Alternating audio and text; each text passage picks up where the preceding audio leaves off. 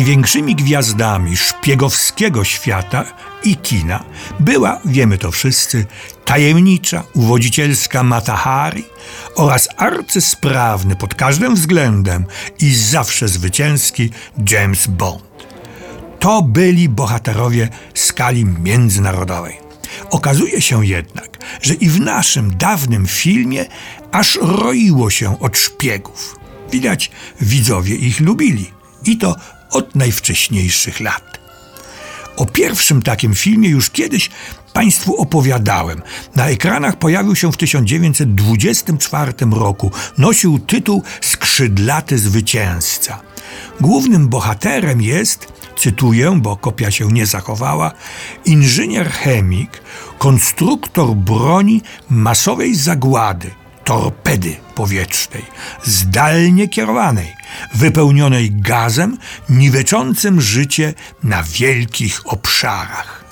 Obce mocarstwo, posługując się swoimi szpiegami, usiłuje skłonić inżyniera do zdrady. A kiedy to się nie udaje, przypuszcza atak bombowy z zaskoczenia.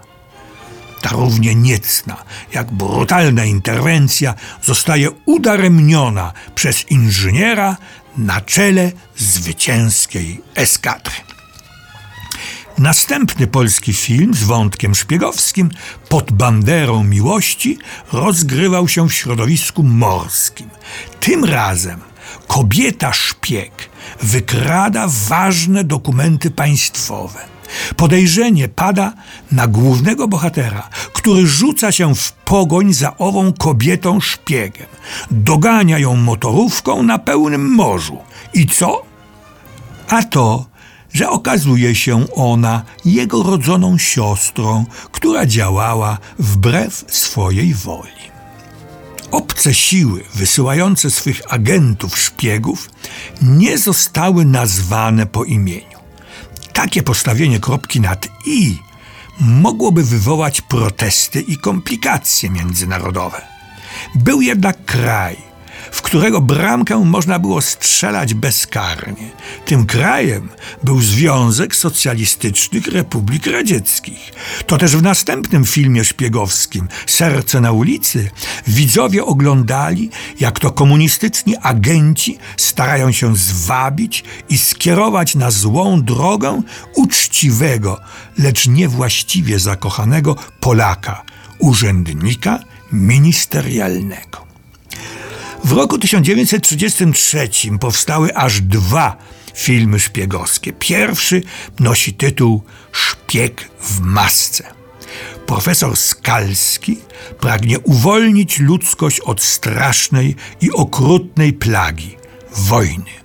W tym celu pracuje nad wyprodukowaniem promieni, które byłyby zdolne na odległość zahamować wszystkie motory, przede wszystkim wrogich samolotów. Lecz nie śpi wywiad obcego państwa ościennego. I cóż robi ten wywiad? Śpiewem, tańcem i kuszącą urodą usidla syna wynalazcy usidla go Rita, agentka obcego wywiadu, której choć naprawdę się zakochała, opętanej przez intrygi Polipa Szpiegowskiego, nie pozostaje już wolny wybór.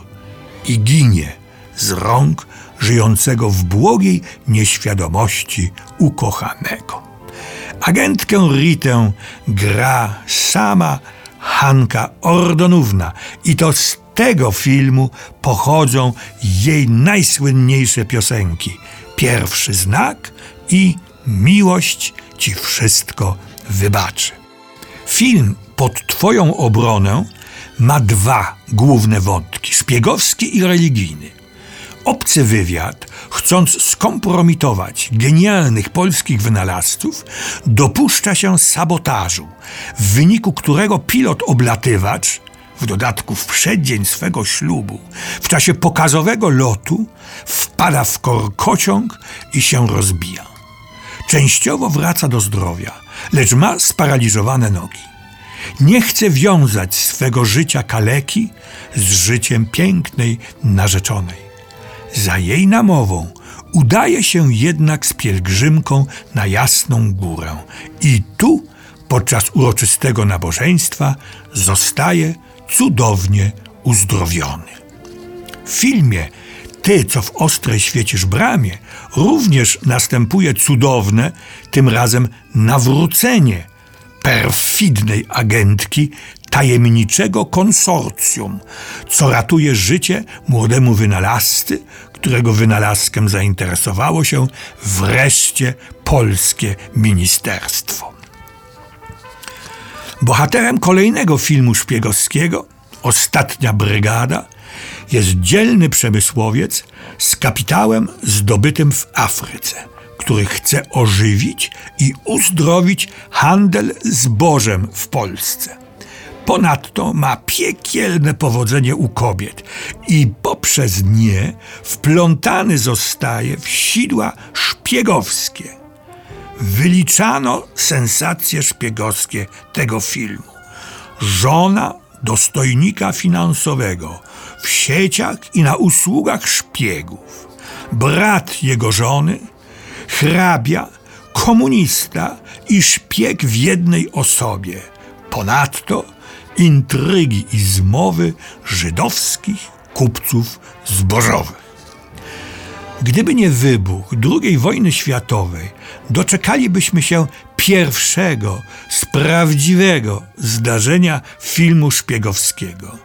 Eugeniusz Bodo rozpoczął realizację filmu Uwaga szpieg, w którym przedstawiał działalność hitlerowskiego wywiadu na terenie Polski.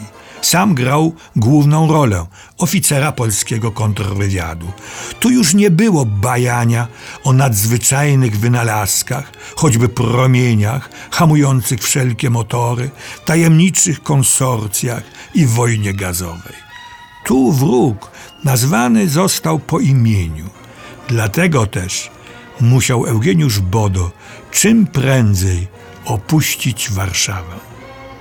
Za paradoks historii można uznać, że aresztowanemu przez NKWD w Lwowie Eugeniuszowi Bodo zarzucano współpracę z niemieckim wywiadem.